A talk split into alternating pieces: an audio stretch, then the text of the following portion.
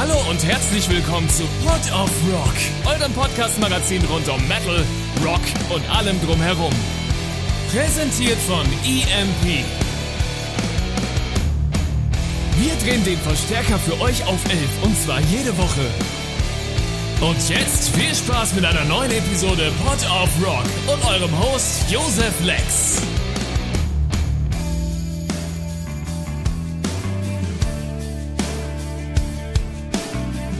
Hallo und herzlich willkommen zu einer neuen Episode Pot of Rock.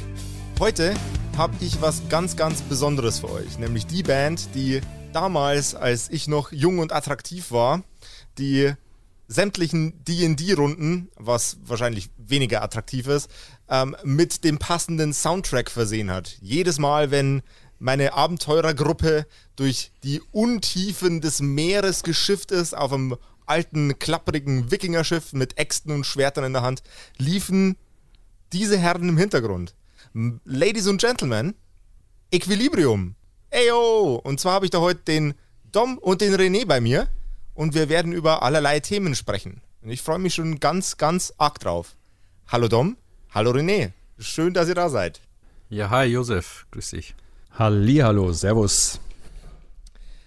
Ihr beide habt einen, einen, sehr, sehr substanziellen Teil meiner musikalischen Jugend äh, mitgestaltet und dafür erstmal ein, ein herzliches, herzliches Lob und ein herzliches Danke an euch.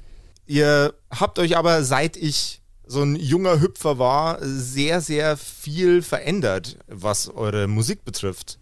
Und ein, eine Frage, die ich immer sehr, sehr gern stelle, ist, wie der, wie der Prozess bei den einzelnen Bands abläuft wie die, wie die Energie sein muss, wie die Spannung, Spannungen sein müssen bei der, äh, bei der Band, mit der ich spreche, damit die, damit die Musik passiert. Ähm, bei euch ist es so, ich würde gerne wissen, wie, wie hat die Entwicklungskurve von eurem ersten Album Anno dazumal bis zu den aktuellsten Releases von, von vor kurzem ausgesehen? Quasi der, die Permutation von Equilibrium von A nach B. Ja, das ist natürlich schon mal eine sehr komplexe Frage. Ähm, Dafür bin ich bekannt. da müsste ich jetzt fast mal ordentlich ausholen, aber da, wir haben ja die Zeit dafür. Ne? Auf jeden Fall. Ja, also es ist ähm, im Prinzip so, ich meine, wir hatten jetzt letztes Jahr quasi 20 Jahre äh, Band bestehen. Mhm was natürlich schon enorm ist. Ähm, ich erinnere mich noch damals, als wir angefangen hatten, damals war es ja noch eine reine Coverband. Ich erinnere mich noch sehr, sehr gut. Nach wie vor hatte mich ein Bekannter gefragt, ob ich nicht äh, zufällig gerade eine Band hätte. Er wusste, dass ich Musiker bin und ab und zu halt in Bands spiele. Denn er würde gerade in der Kirche ein, ähm, ein Fest organisieren, also ein kirchliches Fest mit religiösem Hintergrund. Und ich hatte zu dem Moment keine, äh, keine Band, aber irgendwie hatte ich intuitiv mir gedacht, das wäre doch jetzt mal eine gute Gelegenheit, eine Metalband zu gründen. Und ich sagte einfach ja. Und dann ging es eigentlich los mit der Suche äh, nach geeigneten Musikern, die sich halt alle dann äh, in meinem damaligen Freundeskreis befanden. Und wir haben halt dann relativ schnell angefangen, äh, eben Lieder von Dimo Borgia, Hypocrisy, Iron Maiden und so weiter einzustudieren. Und äh, das haben wir dann dort auch aufgetreten. Wir haben dort damals auch noch sehr klassisch ähm, Flyer verteilt. Äh, damals haben wir noch alle in der Nähe von München gewohnt und äh, haben halt wirklich die Leute, die irgendwie nach Metal aussahen, angesprochen, ob sie nicht Lust hätten, nach Maisach zu kommen. Das ist eben der Ort in der Nähe von München, wo das Konzert stattgefunden hat. Ja, und äh, im Endeffekt, als das Konzert dann stattgefunden ist, waren dann wirklich die Kirche voller schwarzer Gestalten. Also es war wirklich ein, man könnte sagen, ein Bild für die Götter, passenderweise. Also sehr, sehr bizarr, wirklich. Es war eine evangelische Kirche, von dem her war es nicht ganz so krass, wie wenn es jetzt eine katholische gewesen wäre. Aber grad, trotzdem. Entschuldigung, wenn ich unterbreche. Ich wollte gerade fragen, wie ist denn das Ganze bei den, äh, bei den religiösen äh, Körpern dieser Veranstaltung angekommen, als da plötzlich ja äh, die komplette Metal-Jugend aus der bayerischen Umgebung am, am, Start war. Ja, das war halt äh, den Veranstaltern und insbesondere auch dem damaligen Pfarrer nicht so wirklich bewusst.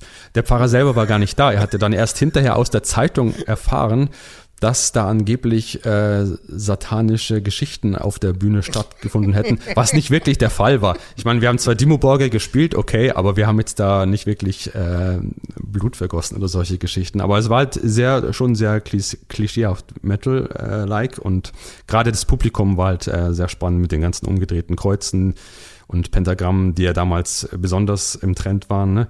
Mhm. Also es war schon ein sehr interessantes Bild und ich erinnere mich dann auch immer noch nach wie vor, wie ich dann mal durch Maisach ging und der Pfarrer kam mir auf dem Fahrrad entgegen und im Vorbeifahren meinte er noch zu mir, René, da müssen wir jetzt aber noch mal drüber quatschen, da, da werden wir uns noch mal treffen.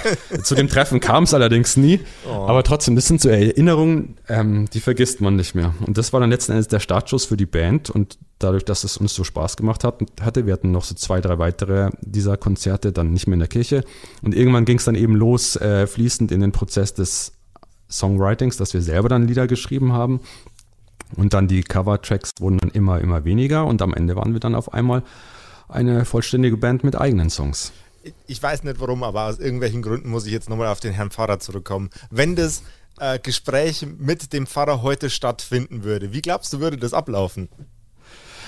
Das ist eine sehr gute Frage. Ähm, ich glaube, äh, mit diesem großen Abstand betrachtet, ähm, würden wir sicherlich beide darüber ein bisschen lachen können, kann ich mir vorstellen. Ich habe tatsächlich noch äh, sehr ähm, lockeren Kontakt äh, zu dem damaligen Veranstalter. Das war ja damals auch irgendwie einer aus der Jugendgruppe. Und manchmal teilen wir so ein bisschen die Gedanken, dass eben dieses Konzert damals der Anstoß war für die Band, die jetzt immer noch existiert und die einen äh, enormen großen Teil in meinem Leben äh, ausmacht. Und so gesehen bin ich demjenigen, der das damals organisiert hatte, auch ein bisschen dankbar dafür. Das kann ich mir vorstellen. Ich meine, das war ja quasi der, der Startschuss zum Rockstar werden. Ist schon, ist schon was, was ganz Besonderes. Ihr habt quasi äh, in der Bandgeschichte schon die, die, die Kurve nach vorne, die Entwicklung von der Coverband zur eigenständigen Band mit in die, in die Band-DNA äh, implementiert. Da ging es aber dann, dann natürlich immer noch, äh, immer noch weiter. Ihr habt angefangen mit sehr Wikinger, Pagan-lastigen ähm, Musikstil und das Ganze hat sich ja auch bewegt. Wie, wie kam es dazu, dass man sich in dem Aspekt dann nochmal weiterentwickelt hat? Ja, also ähm, also damals war sozusagen die Arbeitsteilung äh, so ein bisschen so, ich hatte die Lieder geschrieben, also die Musik und unser damaliger Sänger Helge hatte die Texte geschrieben. Und zu dem Zeitpunkt war es so, dass so allmählich äh, immer mehr von diesen ja, sogenannten Pagan und Viking Metal Bands ähm, hervortraten. Und wir haben halt vieles auch aus dieser Richtung gehört und dann eben auch so ein bisschen in dieser Richtung dann angefangen, die Musik zu schreiben. Helge selber war halt sehr interessiert in den ganzen äh, nordischen Mythologie. Kram, sag ich mal, und die Äder und all diese Sachen. Ich persönlich hatte da nie so die super starke Verbindung dazu, aber ich fand es halt spannend. Ähm, letzten Endes hatte ich dann eben die Musik geschrieben und er hat dann äh, die Sachen so ein bisschen auf seine Art und Weise mit seinen Texten dann äh, interpretiert und dadurch sind wir dann so haben wir dann sozusagen unseren Startschuss mit den eigenen Songs dann so ein bisschen in diesen Pagan Viking Metal äh, Gefilden gestartet. Mm, das war insbesondere dann das erste Album, Tourist Fratur, was ja wirklich im Prinzip hauptsächlich direkt, also lyrisch gesehen, auf Geschichten aus der Edda beruht. Bei dem nachfolgenden Album Sagas, da haben wir uns dann eigentlich schon sehr weit aus dem Fenster gelehnt und viel mehr äh, auch unterschiedliche musikalische Einflüsse gebracht. Wir haben dort, hatten dort, dort noch mehr Black Metal Einflüsse, dann auch äh, Rock'n'Roll Einflüsse, sogar auch schon ähm, experimentellere Geschichten, die irgendwie vielleicht aus dem elektronischen Bereich oder aus aus der äh, natürlich noch sehr nachwirkenden 90er Jahre ähm, Eurodance-Ära mhm. kamen. Also wir waren da schon sehr experimentell dann auf Sagas, hatten aber trotzdem auch immer noch sehr diesen, diesen Vibe aus dem Pagan-Viking-Metal-Bereich. Äh, die Geschichten auf Sagas oder die, die Texte waren da aber auch schon viel eigenständiger die immer noch von Helge geschrieben. Er hatte da dann weniger noch die nordische Mythologie drin, so als dann generell einfach äh, Sagen. Deswegen dann eben auch das, äh, der Albumtitel Sagas. Danach, ähm, beim dritten Album, da war er ja dann nicht mehr dabei. Da kam dann schon Robse, unser zweiter Sänger, mit rein. Und dann hatte kurzerhand dann unser damaliger Gitarrist Andy dann die Texte übernommen. Dann auch wieder sehr mit äh, Geschichten, Sagen äh, und so weiter. Wie gesagt, es war eigentlich immer so, ich hatte einfach die Musik geschrieben und äh, die beiden hatten dann eben die Texte dazu geliefert. Dann ging es ähm, halt immer mehr weiter in die Richtung, dass wir halt noch weitere Elemente in die Musik aufgenommen hatten. Und wie gesagt, eigentlich schon seit, eigentlich seit Sagas kann man schon sagen, war es in dem Sinne ja kein typischer Pagan oder Viking Metal, weil ja einfach die lyrisch, der lyrische Anteil daraus nicht mehr vorhanden war. Ne? Mhm. Ähm, also wir haben das dann auch, äh, hat man uns auch immer ein bisschen schwer mit der Bezeichnung getan. Als, als Metalband sucht man irgendwie nach Stilistiken und am einfachsten bis heute finde ich es jetzt einfach, es nur noch Metal zu nennen. Aber ähm, ja, und so ging das halt dann immer weiter und weiter. Ähm, irgendwann hatte dann auch äh, ich angefangen, mehr Texte zu schreiben. Und von diesen ganzen Sagen und anfänglichen Pagan-Geschichten hat sich halt dann in persönlichere Geschichten, einfach persönlichere Texte gewandelt, wo ich jetzt dann auch finde, dass halt einfach die Musik und die Texte noch mehr eine Einheit jetzt einfach bilden, weil man halt äh, halt ja sozusagen die, die Idee sozusagen mehr aus einer gebündelteren Sicht kommt. Und ja, ähm, letzten Endes war Equilibrium oder ist Equilibrium auch immer so bei mir, ähm, dass das, was mich halt aktuell gerade bewegt, auch musikalisch, wird immer auf die Musik halt mit einfließen. Deswegen gab es dann auch zwischendrin dann auch äh, Momente, die dann vielleicht mal Metalcore-lastiger waren oder dann auch wieder mehr filmmusikalische äh, Einflüsse. Auf Renegades zum Beispiel hatten wir auch viele Synthi-Elemente, weil ich zu der Zeit einfach super inspiriert war von Stranger Things, dem Soundtrack. Mhm. Also es ist wirklich immer so ein bisschen ein Spiegel gewesen meiner musikalischen ähm, Interessen zu dem Zeitpunkt. Ja, und dadurch erklären sich dann eigentlich auch immer so ein bisschen die Veränderungen, die dann auch stattgefunden haben. Also es ist eigentlich ein extrem intuitiver unüberlegter Prozess gewesen. du meintest gerade, dass du es inzwischen einfacher findest, die, die, die kompletten Genres miteinander einfach kollektiv Metal zu nennen. Ist, ist, die, ist das Konzept von Subgenres beim Entwickeln von einem eigenen Stil oder beim Weiterentwickeln des eigenen Stils hinderlich? Oder kann man aus, diesen, aus diesem Bausteinsystem, das sich der, äh, der, der Musikkritiker ausgedacht hat, ähm, kann man aus diesem Baukastensystem schöpfen? Ich finde sowohl als auch. Generell würde ich fast sagen, wenn man sozusagen, sagen wir mal, man gründet jetzt eine Band und sagt, ja, ich möchte jetzt Thrash Metal machen und ich möchte Black Metal machen und mich in diesem Bereich bewegen, dadurch limitiert man sich ja enorm. Ähm, was es aber irgendwo, finde ich, auch leichter macht, weil du hast ja dann so gewisse, gewisse Elemente, wo du weißt, die setzt du ein für die Musik, aber viel weiter hinaus gehst du nicht. Und durch diese, diese Limitierung, die kann, finde ich, zum einen äh, super kreativ sein, weil man eben mit den vorhandenen ähm, Bausteinen, sage ich mal, arbeitet. Ähm, auf der anderen Seite, wenn man sagt, man schreibt jetzt einfach wirklich komplett Musik ohne Rücksicht auf Verluste oder Genre-Konflikte, wenn es sowas überhaupt gibt, dann kann man sich natürlich enorm breit austoben. Andererseits äh, ist es dann aber auch vielleicht äh, ein bisschen schwieriger, selbst beim Songwriting Fuß zu fassen, weil vielleicht an dem einen Tag möchte man in die Richtung, am nächsten Tag möchte dann, man dann wieder in die andere Richtung. Also ich denke, beides hat absolut seine Reize. Also ich, ich mag auch wirklich Bands und Projekte, die ein absolut enges Korsett haben. Finde ich als Hörer super spannend. Ich bin auch ähm, immer Fan von engen Korsetts. du meinst jetzt im wortwörtlichen das, Sinne? Das, das, das, werde ich jetzt nicht weiter erläutern. ja, also ich finde, ich find, beides hat auf jeden Fall äh, absolut seinen Reiz. Und für mich ist nach wie vor auch jedes Mal, wenn ich auch wieder an ein neues Album geht oder auch wenn wir gemeinsam uns Gedanken machen, äh, was wir dann, welche Themen wir zukünftig bearbeiten, dann ist es am Ende dann trotzdem immer wieder auch äh, eine gewisse Überraschung für einen selber. Am, am Anfang unseres Gesprächs war mal der Punkt, ihr habt euch aus einer Coverband heraus entwickelt. Wenn ihr beiden heute eine neue Coverband äh, starten müsstet, weil der Podcast-Redakteur von EMP Port of Rock neben euch steht mit einer Pumpgun und euch dazu zwingt, eine Coverband zu gründen, welche, welche Bands würdet ihr covern? Also ich würde äh, Hochzeitsbands äh, Geschichten machen. Da, ich glaube, das ist ganz lukrativ. Spaß beiseite. Ähm, ich für meinen Teil glaube ich würde tatsächlich heutzutage, heutzutage sehr in diese moderne Richtung auch äh, gehen, weil es mir einfach persönlich sehr, sehr gut gefällt. Da könnte ich jetzt zig Beispiele nennen. Ja, dann ähm, raus damit.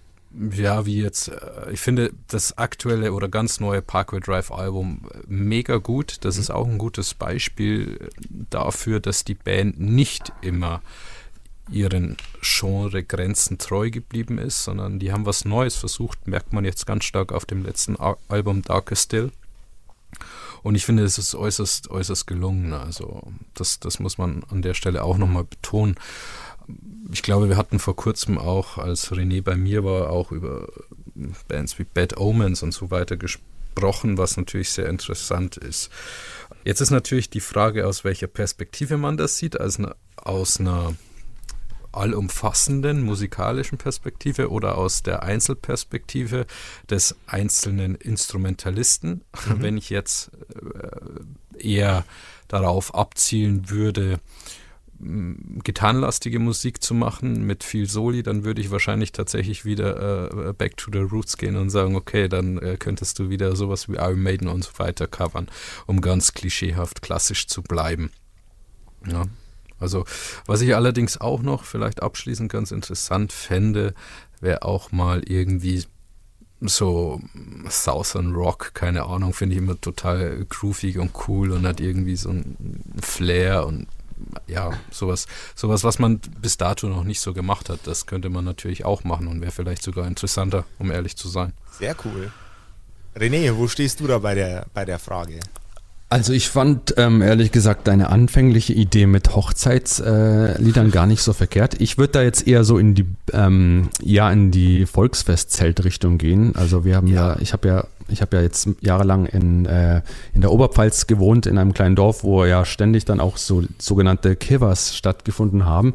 Und das fand ich schon sehr inspirierend. Also ich kann mir vorstellen, dass das ordentlich Spaß macht, wenn man mal den ganzen Abend lang die Quetschen spielt oder halt äh, derartige Instrumente und äh, die Leute zum Feiern bringt.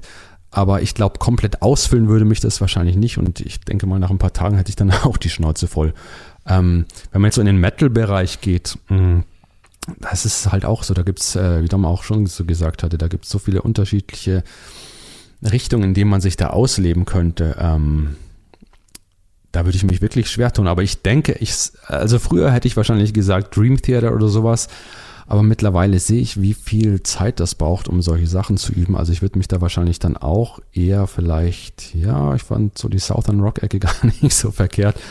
Oder ähm, etwas, äh, sage ich mal, rifflastigerer Musik, äh, wo man die, sich die Lieder auch schnell beibringen kann und vor allem live sich nicht zu sehr auf Spielen konzentrieren muss, sondern äh, auch einfach schön mitgrooven kann total. Ich glaube, das ist mit Abstand auch einer der Aspekte, die mich am meisten jetzt beeinflussen würden, dass man live einfach auch Spaß hat und nicht starr irgendwie rumsteht, weil man irgendwie gefühlt 500 Noten in einen Takt unterbringen muss. ähm, ganz, ganz, ganz spannende, äh, ganz, ganz spannendes äh, Thema bei, bei Southern Rock ist, äh, ich habe ich bin ja auch so ein, so ein, so ein äh, Genre Piranha. Ich springe von einem Becken ins nächste Genre Delfin. Ich springe von einem Becken ins nächste. Ähm, und ich habe vor kurzem ein Musikgenre entdeckt, das nennt sich Murder Folk. Habt ihr schon was von Murder Folk gehört? Nee.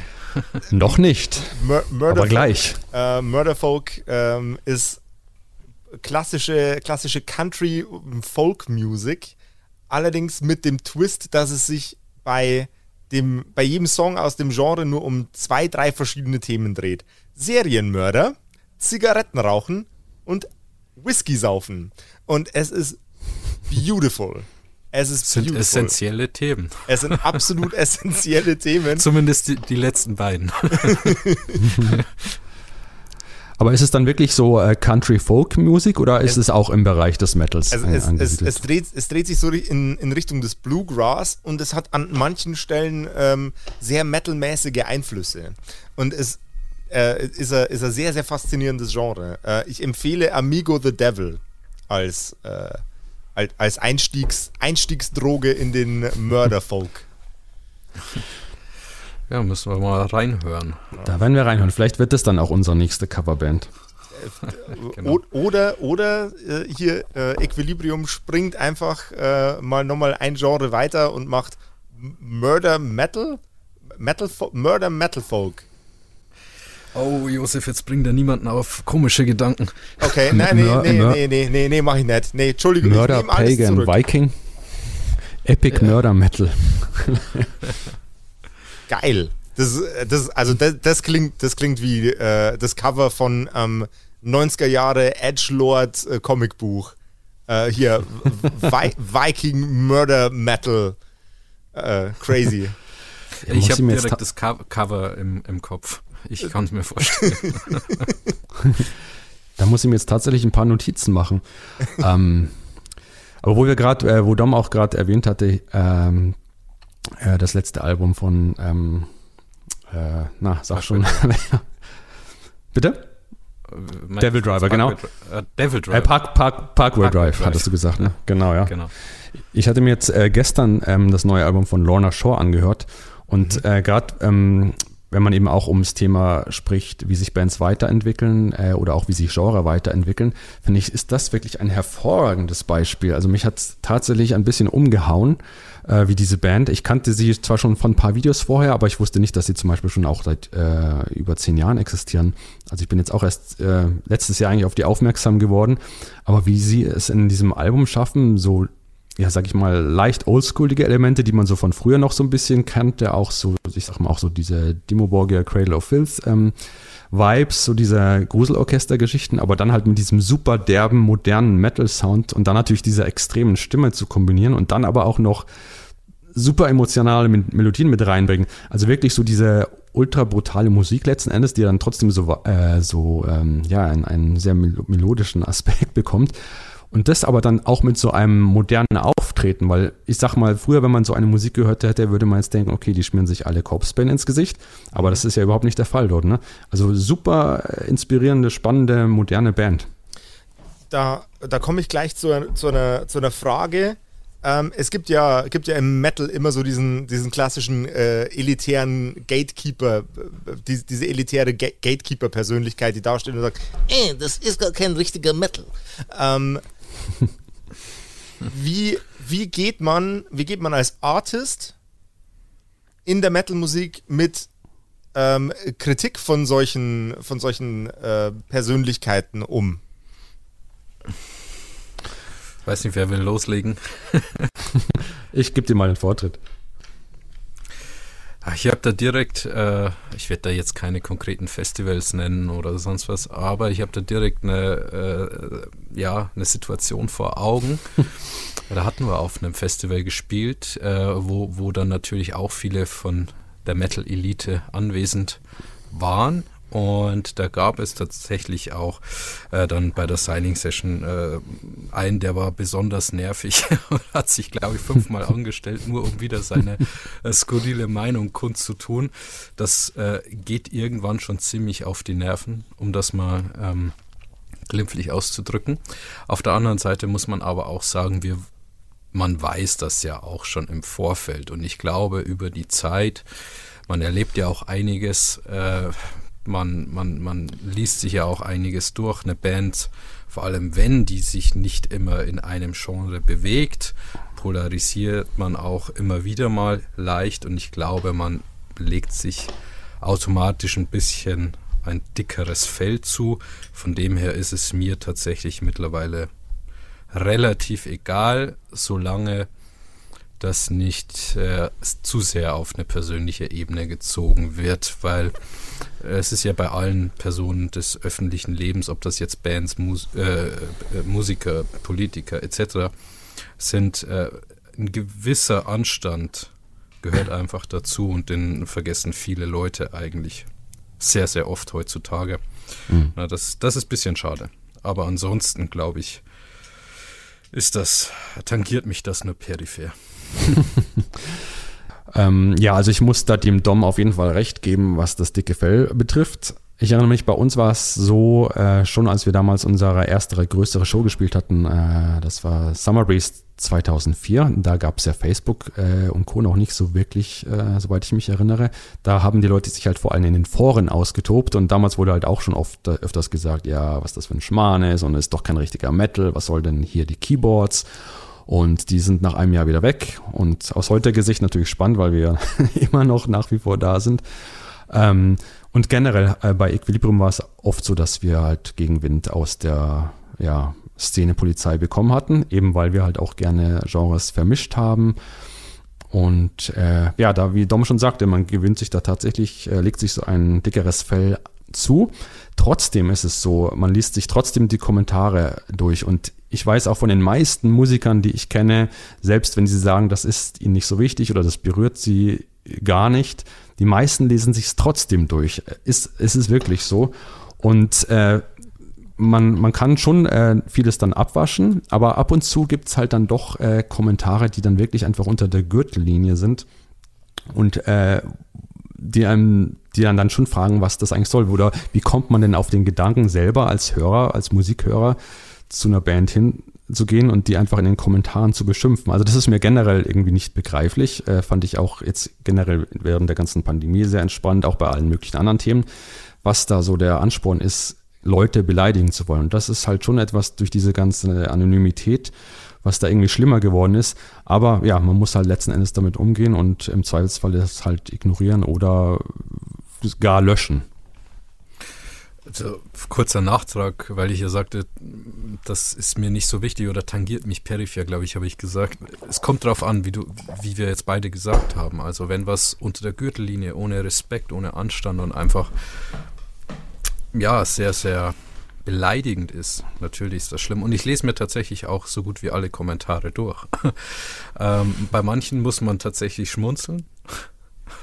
bei anderen, äh, ja, da, da, da, denkt man einfach nach. Äh, wie René schon sagte, was, was bewegt einen Menschen dazu, andere Leute einfach so zu beleidigen? Aber das, das ist, glaube ich, ein Thema, da kann man lang drüber diskutieren und philosophieren und betrifft sicherlich nicht nur Bands, sondern betrifft ja alle, alle Personen, die irgendwo im öffentlichen Leben stehen oder eben auch tatsächlich, wenn es in, in, in, die Richtung Mobbing geht, auch sicherlich ganz andere Menschen, wo das ähm, vielleicht noch mal schlimmer ist, weil es wirklich auf persönlicher Ebene stattfindet. Ja, es ist halt, ich finde äh, diesen Begriff Shitstorm ehrlich gesagt spannend, weil im Prinzip ist es ja nichts anderes als wie früher, wenn die Leute eben mit den Mistgabeln äh, zu irgendwelchen Leuten grenzen und die halt gemeinsam versucht haben, fertig zu machen. Ähm, mhm. Plus halt jetzt auf digitaler Ebene. Also es hat sich gar nicht so viel verändert. Was sich allerdings verändert hat, ist, dass ich den Eindruck hatte, die letzte Zeit, die letzten Jahre, dass sich Leute, wenn überhaupt, nur noch Überschriften von Posts oder hm mhm. irgendwas anderem durchlesen, begreifen überhaupt nicht oder wollen es nicht begreifen, was der, was der eigentliche Inhalt eines Textes, eines Statements, eines was auch immer ist und äh, geben sofort ihren, ja, ihre persönliche Meinung, ihren Senf dazu, immer in der Annahme, dass sie doch alles besser wüssten. Und das ist ein Phänomen, finde ich, was sich ganz, ganz, ganz stark zum Negativen entwickelt hat die letzte Zeit, vor allem seit der Pandemie. Also tatsächlich, ich bin auch ein Fan davon, ähm, ich bin ein Fan von dem Statement, das Buch zu lesen erklärt seinen Inhalt. Ähm, äh, ist, ja. ist, tatsächlich, ist tatsächlich auch was, das mir persönlich immer so ein bisschen, bisschen sauer aufstößt, wenn ich mich durchs Internet bewege. Ähm, gerade weil, äh, weil ich mich sehr, sehr, sehr viel mit dem geschriebenen Wort beschäftige, auch wenn man das wahrscheinlich in meinen E-Mails, wenn ich sie schreibe, definitiv nicht entnehmen kann, so viele Rechtschreibfehler wieder drin sind.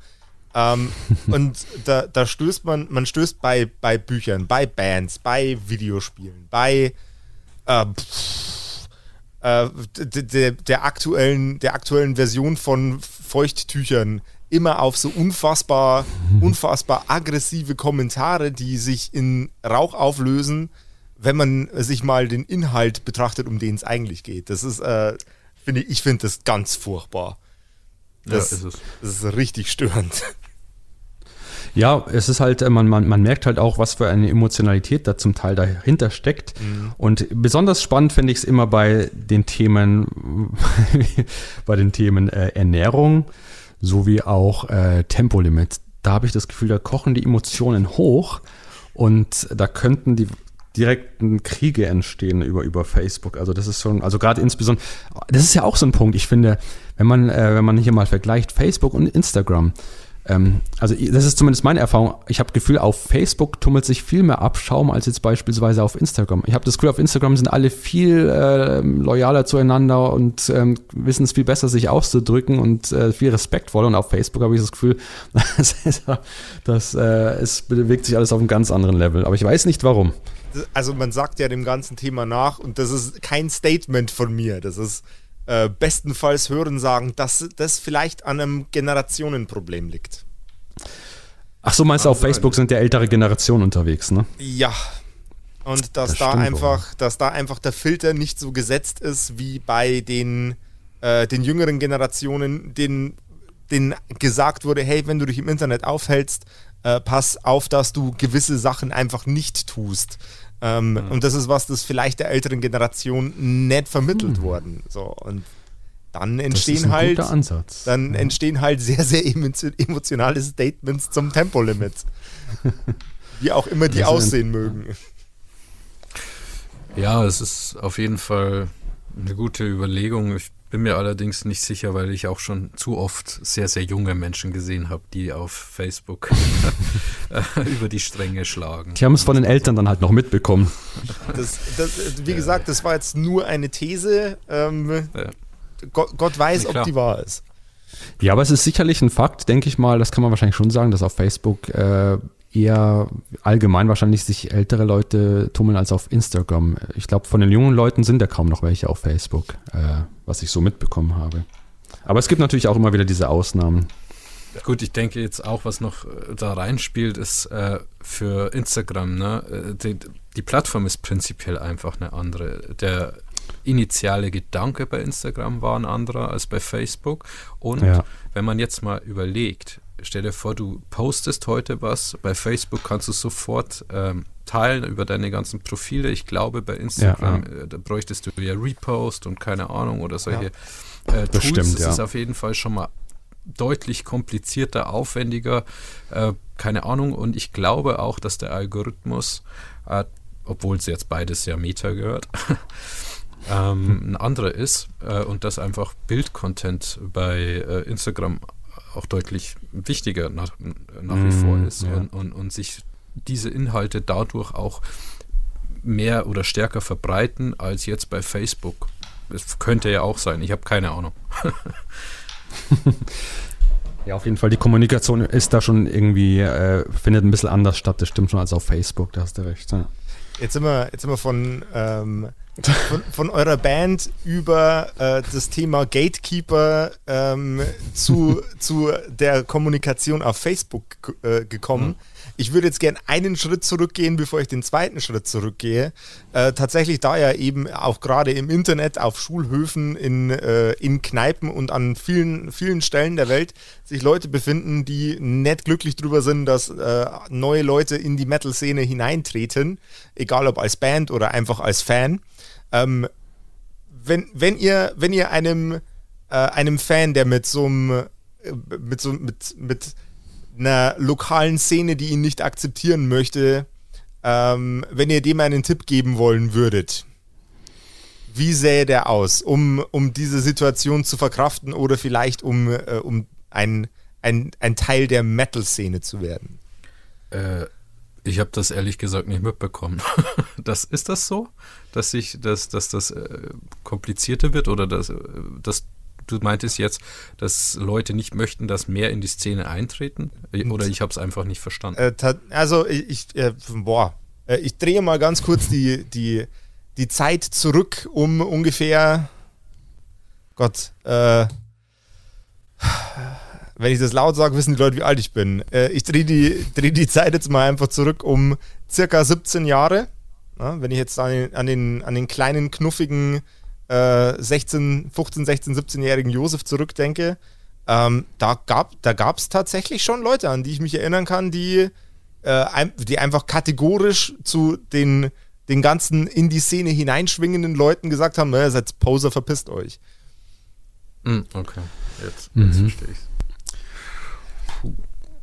also bei mir war es so, ähm, also beziehungsweise als wir eben Equi gegründet haben, die Münchner Metal-Szene war ja schon, also damals zumindest gab es haufenweise von, sag ich mal, ja, sehr oldschool-lastigen Bands. Es war viel Thrash Metal, viel Death Metal und sowas. Und da haben wir im Prinzip überhaupt nicht reingepasst. Also wir sind da total rausgestochen, wurden äh, stellenweise auch belächelt. Ähm, Gut, das ist jetzt natürlich äh, nur übertragenes Thema, äh, übertragen jetzt, sage ich mal, von einem, mhm. von einer einzelnen Person auf eine Band. Aber letzten Endes haben wir es halt gemacht, wir haben halt uns unter die Leute gemischt oder unter die Bands, äh, mit denen man halt einfach besser connected hat. Und ich denke, äh, als Einzelperson, wenn man da dann irgendwie das Gefühl hat, okay, da ist jetzt irgendwie eine Szene, die sind super elitär, was will man da überhaupt, ganz ehrlich? Also da, da hätte ich überhaupt keinen Bock, mich aufzuhalten. Ich würde sofort äh, mich eher nach Leuten umschauen, die einfach von vornherein einfach äh, da ein bisschen offener sind. Ich weiß, ich weiß, also ich erinnere mich tatsächlich, äh, die, solche Leute, wie du äh, gerade gesagt hast, die gab es in München tatsächlich zuhauf. Mhm. Und ich konnte nie was damit anfangen. Also wenn solche Leute auch nur im näheren Umfeld waren, das ist, das ist für mich einfach eine absolute Engstirnigkeit, die sich sicherlich dann auch nicht nur auf den Metal äh, auf, oder auf den Musikgeschmack äh, äh, beschränkt. Und mit solchen Leuten möchte ich einfach dann wirklich nichts zu tun haben. Also ich würde mich dann wirklich davon entfernen und halt einfach, ja, ich, auf natürlichem Wege einfach schauen, dass man halt unter Leute kommt, äh, mit denen man eher gesinnt äh, auf einer Wellenlänge ist. Und über Internet klappt es ja, denke ich, recht gut, dass man da irgendwie mal ja, sich austauschen kann und dann vielleicht ja auch mal mit anderen Leuten dann einfach unterwegs ist, zu Konzerten geht oder so.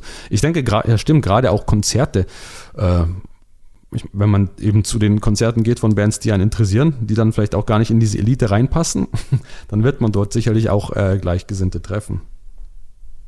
Also ist das Geheimrezept weiterhin Metal bleiben und die, äh, die lamen äh, rumschreienden äh, Quengelbabys stehen lassen. Ja, auf jeden Fall. Und vor allem, ich, ich denke denk schon auf jeden Fall auch äh, dazu stehen, auf, äh, auf was man steht oder was man möchte. Denn wenn du das ausstrahlst, dann wirst du schon auch irgendwann die richtigen Leute anziehen, die dann da auch zu dir passen. Hm.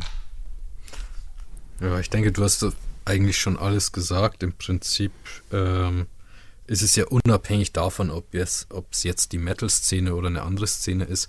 Wenn man auf was steht, dann sollte man auch dazu stehen. Aber wenn sich der Personenkreis, in dem man sich bewegt, für einen selber unangenehm anfühlt, dann glaube ich, dass man wirklich gut daran tut, sich nicht da irgendwie reinzuzwingen, sondern tatsächlich mhm. eher sich selbst oder ja, einfach die ganze Situation zu reflektieren, sich selbst äh, zu reflektieren und vielleicht sich dann einfach nur mit Personen abzugeben, die einem gut tun. Ja, und das gilt für alle Bereiche im Leben. Wenn einen jemand runterzieht, dann sollte man mit der Person vielleicht nicht mehr verkehren. Ähm, Absolut.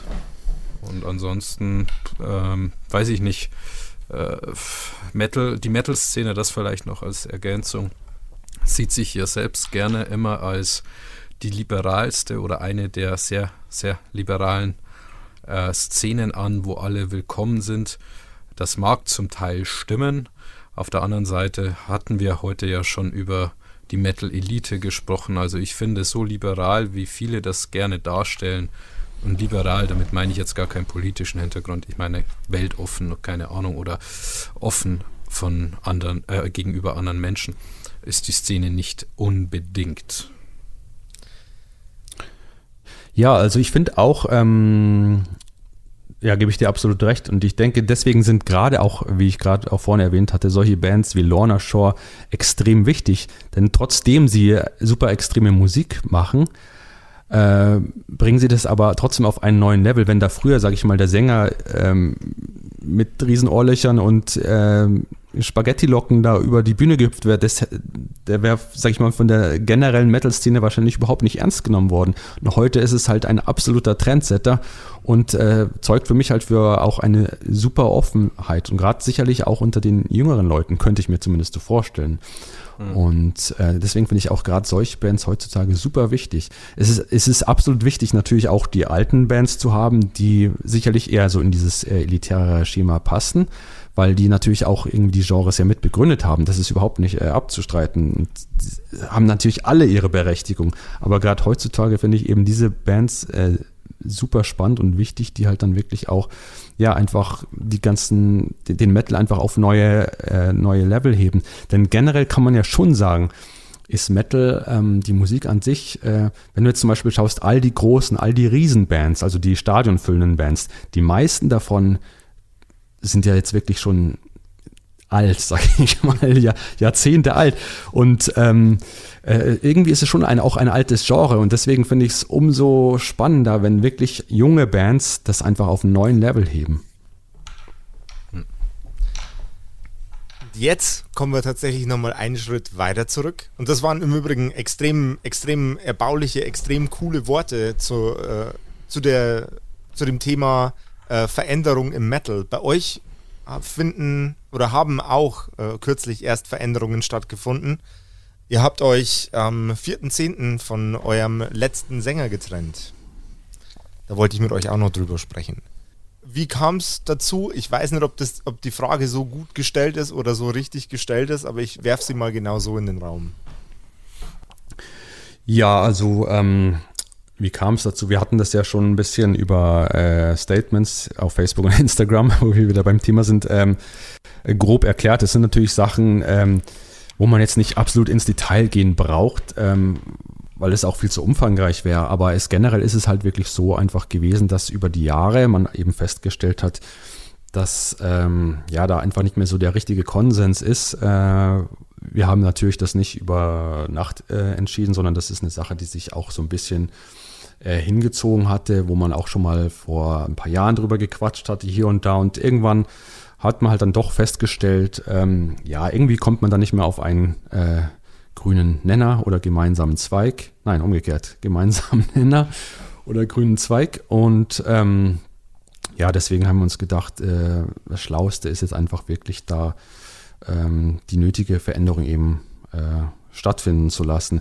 Ist natürlich überhaupt kein einfacher Schritt gewesen, äh, im geringsten nicht, äh, da ja auch äh, sehr große langjährige Freundschaft mit verbunden ist und das macht es natürlich dann insgesamt einfach schwieriger.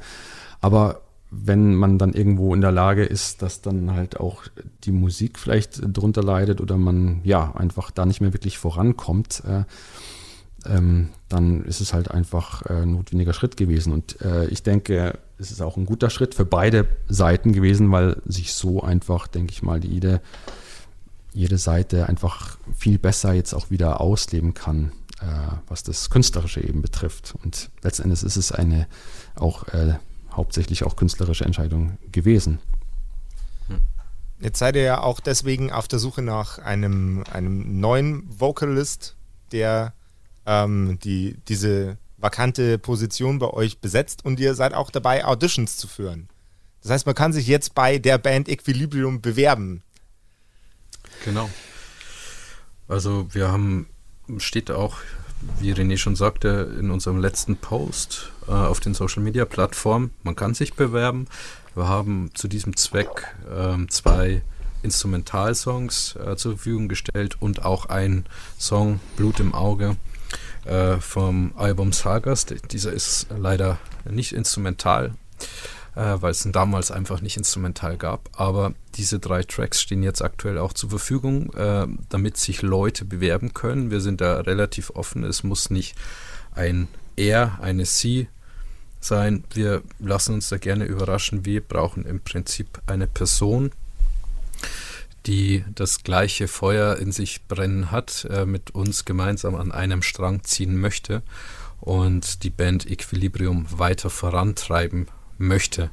Und ähm, ich denke, es war ein guter Schritt, das mit so vielen Menschen wie möglich zu teilen, denn somit ist auch der Pool an Interessenten und auch an wirklich guten Leuten einfach deutlich größer.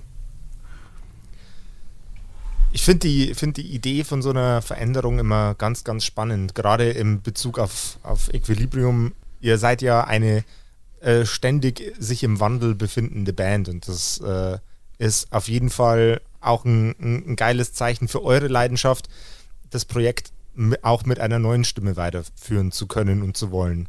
Ähm, Finde ich sehr, sehr faszinierend. Equilibrium ist aber nicht das einzige, die einzige Band, über die wir heute sprechen können. Ähm, wir haben noch Northgard als Thema unter den Armen, weil der liebe Dom ist äh, gerade dabei, ähm, an einer neuen EP zu arbeiten für seine Band Northgard. Ja, genau, stimmt. Ähm, ja, vielleicht muss ich kurz ausholen für Leute, die die Band jetzt nicht kennen, ähm, gibt es auch schon seit Ende 2008. Äh, wir machen im Prinzip Melodic Death Metal mit diversen Einflüssen auch. Äh, das können mal orchestrale Einflüsse sein, äh, dann vermengt mit äh, Gitarren, Soli und, und, und gitarrenlastiger Musik. Und wie du schon angesprochen hast, Josef, äh, tatsächlich ist, äh, haben wir vor kurzem eine EP fertiggestellt, die dann im Dezember das Licht der Welt erblicken wird. Äh, eine sehr interessante Geschichte für uns, ähm, weil es was ist, was wir so noch nicht gemacht haben. Es ist keine Metal-EP in dem Sinne, sondern es ist eine orchestrale EP, ein, äh, eine EP basierend auf unserem allerersten Album, welches ich irgendwie in einer neuen Form nochmal aufgreifen wollte. Mhm. Ähm, allerdings über den klassischen Re-Release hinausgehend. Ne? Also nicht jetzt einfach das Ding nehmen, das Master und nochmal pressen lassen, sondern einfach die Songs, manche Songs äh, neu zu arrangieren, neu im Prinzip neu zu komponieren. Ne? Also da hat sich schon sehr, sehr viel getan und ich denke, das äh, ist uns auch gut gelungen. Also da sind äh, Symphonie äh, im Prinzip basierend auf einem Symphonieorchester, auf einem großen Orchester mit äh, zig Instrumenten, 100 Instrumenten, äh, nicht alle echt, einige echt aufgenommen. Ähm, aber ich denke, eine sehr, sehr interessante Nummer und für mich persönlich auf jeden Fall ein Herzensprojekt, weil ich das schon sehr, sehr lange auch machen wollte, ja. Ähm, ich bin ja, ich bin ja jetzt ein Typ, der äh, Problem hat, mehr als vier Tonspuren gleichzeitig bearbeiten zu müssen. Äh, wie, wie, wie schafft man es, wie schafft man es, jedem einzelnen Instrument, das man auf so einem orchestralen Werk ähm, platziert, wie, wie, scha wie schafft man die Komposition so, dass jeder Instrumentalcharakter die richtige Energie abgibt in, einem, in, einer, in einer Mischung, in der, ich sage jetzt einfach mal 24 Instrumente verbaut sind. Hm. Äh, generell denke ich schon sehr schwierig. Ähm, allgemein ist es aber viel das, das Arrangement sicherlich. Äh, und genau zu diesem Zweck, äh, ich habe zwar die Dinge äh, alle komponiert, aber ich habe mir da auch Unterstützung geholt von äh, mittlerweile einem äh, Freund, äh, welcher aber auch schon für unzählige Künstler gearbeitet hat im Arrangement-Orchesterbereich. Corwin Bahn aus Hamburg. Mhm. Hat er jetzt, um mal andere äh, Nicht-Metal-Künstler zu nennen, äh, für Nino D'Angelo, äh, äh ich glaube, am letzten Album viel mitgeschrieben. Ähm, wir hatten bei Nosgard äh, auch tatsächlich schon mit ihm gearbeitet und werden das in Zukunft auch äh, wieder tun. Und ähm, ja, und äh, ja, ich habe ihm im Prinzip äh, meine Kompositionen, welche schon orchestral waren, also mit sehr, sehr vielen Spuren geschickt und äh, Corwin äh, hat das dann ja auch in dem speziellen Bereich äh, studiert, soweit ich weiß, und hat, hat dann nochmal natürlich äh, gewisse Sachen angepasst, sodass natürlich wie in einem ja, klassischen Symphonieorchester natürlich alles seinen Platz hat und am Ende dann äh, kommt ja noch der Mix. Und den habe ich dann auch wiederum gemacht bei mir im Studio. Und ich muss schon sagen, ähm, ist natürlich ein bisschen was anderes als jetzt äh, Metal äh, zu mixen, wo man äh, links und rechts eine Gitarre hat, in der Mitte einen Bass ja, und dann das Schlagzeug dahinter. Also man muss halt, man, oder ich, mein Anspruch war vor allem, dass es äh, organisch klingt, dass es nicht zu dass es kein Metal-Orchester oder äh, ein Keyboard-Synthi-Sound wird, sondern dass schon organische Tiefe und auch Wärme da ist und dass es nicht zu äh, poppig klingt. Ne? Und das sind äh, viele Überlegungen, die da einfließen. Das, es, klingt, es klingt nach einem Mammut-Task. Und du meintest vorhin, und das kommt, äh, bringt mich auf den nächsten Mammut-Task, ähm, das Album wird das Licht der Welt erblicken. Und das ist ein, ein, sehr schöner Vergleich mit der Geburt eines Lebewesens, das Licht der Welt erblicken. Fühlt sich, fühlt sich nach äh, den, den vielen Jahren in der ähm, Musikindustrie das Produzieren von einem Album oder einer EP und dem Release davon ähm, immer noch so an wie, wie, wie damals, beziehungsweise wie etwas Neues in die Welt zu setzen? Absolut. Absolut, das wird nicht nur mir so gehen. Äh, tatsächlich, für mich hat sich auch noch vieles äh, verändert. Äh, früher habe ich gedankenloser Sachen, äh, äh, also gedankenlos nicht im negativen Sinne, sondern einfach ohne so viel zu hinterfragen oder zu reflektieren, Sachen veröffentlicht, was vieles auch einfacher gemacht hat. Äh, heutzutage ist das ein bisschen anders. Da geht man natürlich mit, zum einen mit einem anderen Anspruch nochmal ran, zum anderen mit einer anderen Hintergrundstory. Und aber es ist absolut so. Also ich, ich bin immer noch mindestens genauso nervös, wenn was released wird, ob das jetzt eine Single ist, ob das jetzt ähm, ein ganzes Album ist. Äh, es fühlt sich äh, sehr, sehr gut an. Und natürlich, wenn das Feedback dann äh, gleich gut ist, äh, ist es ein sehr, sehr schönes Gefühl. Ihr seid ja auch gerade dabei, dass ihr an einem Musikvideo zu der neuen EP arbeitet. Gibt ihr die, die äh, Idee von, von einem Musikvideo, das bald auf die Welt kommt, ein ähnliches Gefühl wie bei einer EP? Oder ist es nochmal eine, eine zusätzliche, eine andere Emotion, ein anderes Feeling, eine andere Gedankenwelt als bei jetzt einer EP oder einem Album? Ja, also sowohl als auch, würde ich sagen. Ähm, in, in dem konkreten Fall ist es jetzt tatsächlich so, äh, dass ich für dieses kommende, für die kommende Northgard EP mit René und äh, von Equilibrium und Jesse äh, auch zusammenarbeite, weil ich einfach finde, wir können sehr gut zusammenarbeiten und deswegen produzieren die beiden auch äh, dieses äh, Musikvideo zu einem der Tracks auf der EP. Ähm, und ich denke, ein Musikvideo sollte natürlich die Musik unterstützen.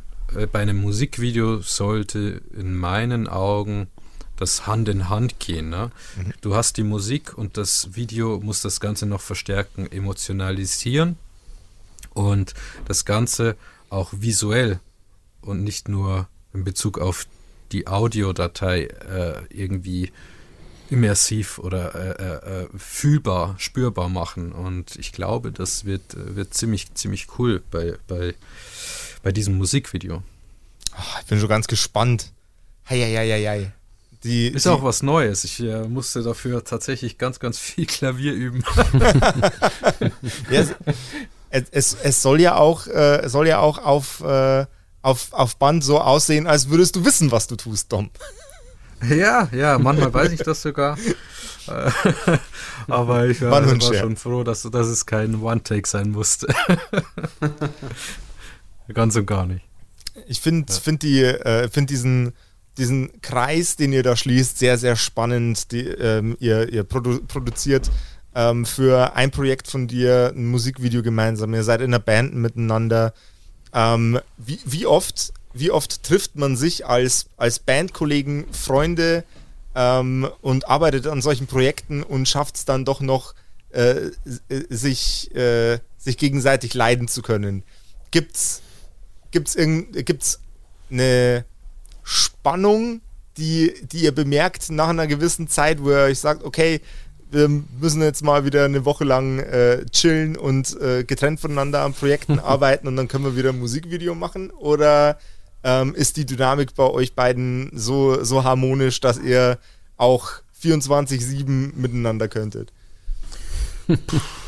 das so in dem äh, Ausmaße ist das eher, passiert das ja auch gar nicht, mhm.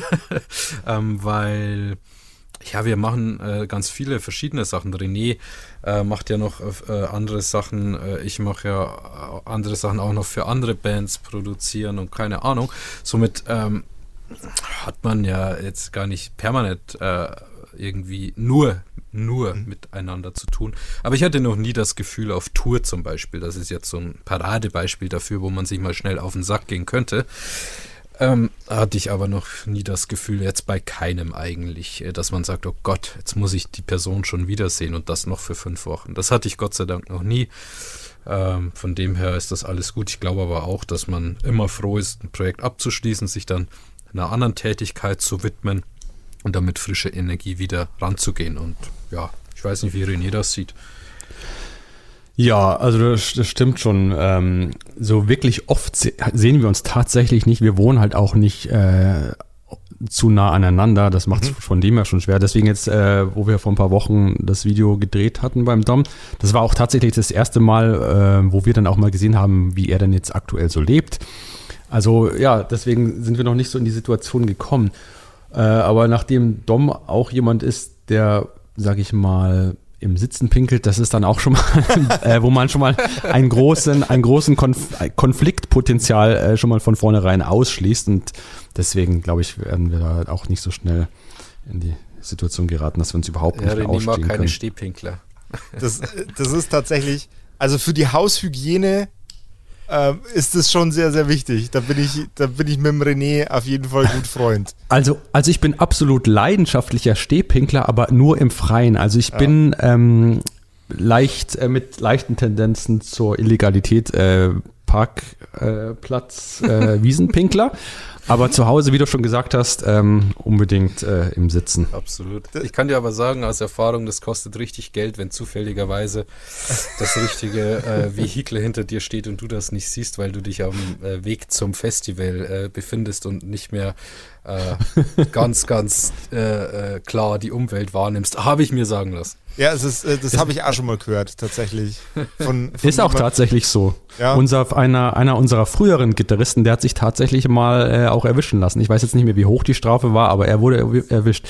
Ich versuche halt immer ein Stückchen weiter reinzugehen. Hierbei, also in, in, in die Wiese oder in den Wald, dabei ist die Gefahr natürlich, dass man auf potenzielle Tretminen, äh, die schon andere hingelegt haben, tritt. Also es ist oh. schon eine spannende Geschichte. Äh, de de definitiv. So trivial wie es ist. Oh, da muss ich noch kurz was sagen, auch wenn es äh, überhaupt nicht zum Ursprungsthema passt. Aber ich bin bei der letzten Tour aus dem Nightliner rausge äh, ausgestiegen, mitten in der Nacht, äh, irgendwo am Rastplatz. Dachte, ja, da gehst jetzt kurz raus, eine rauchen. Und ich steige nur aus dieser doofen Tür aus und watsch, vollkommen in eine Tretmine rein. Ne? Ah. Und da, weil René sagte, man geht ein bisschen weiter rein. Leider machen das nicht alle. Manche äh, schaffen es halt nur noch bis zum Bordstein. Ne? Man, man, manche, kacken, manche kacken einfach neben den Turbos von Equilibrium. Das kann dir alles ja. passieren.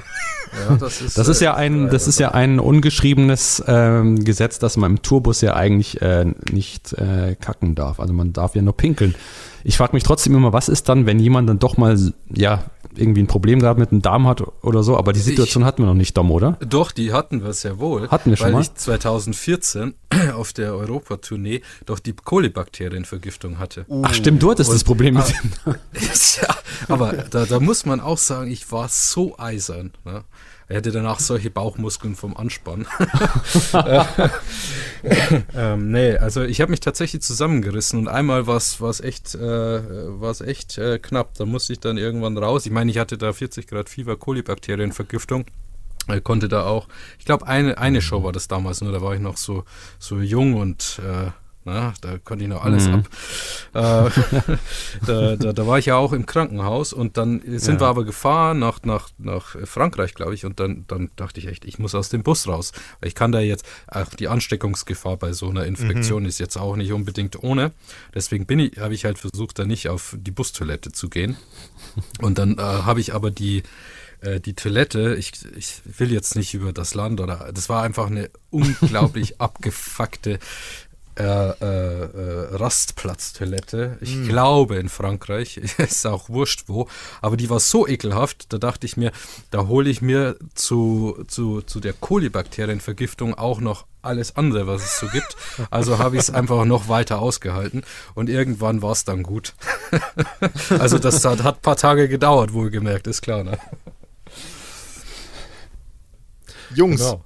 Jungs, es war ein absolut spannender, absolut umfangreicher, absolut umfassender Podcast. Wir haben von, äh, wir, wir, haben von äh, äh, ähm, verbalen Schlägereien im Internet über Kolibakterien bis hin zu allen Themen, die äh, euren, euren Take auf Heavy Metal und äh, Musik im Generellen betreffen, äh, getoucht.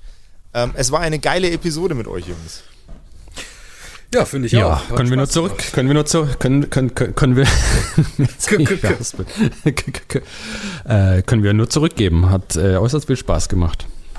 Ähm, Jungs, wenn es wieder was Neues von Equilibrium oder Northgard gibt, Ähm, ihr wisst, wie ihr mich kontaktieren könnt. Ich hätte euch gerne in, äh, in, zu irgendeinem Zeitpunkt in der Zukunft mal wieder in der Sendung, wenn ihr nochmal Bock habt.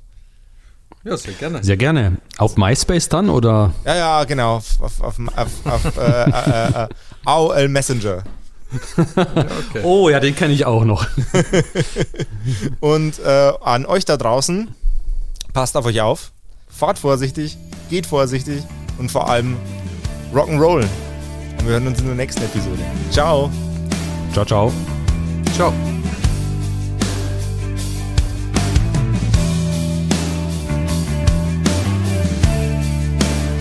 Das war Pod of Rock, euer Podcast-Magazin rund um Metal, Rock und allem drumherum.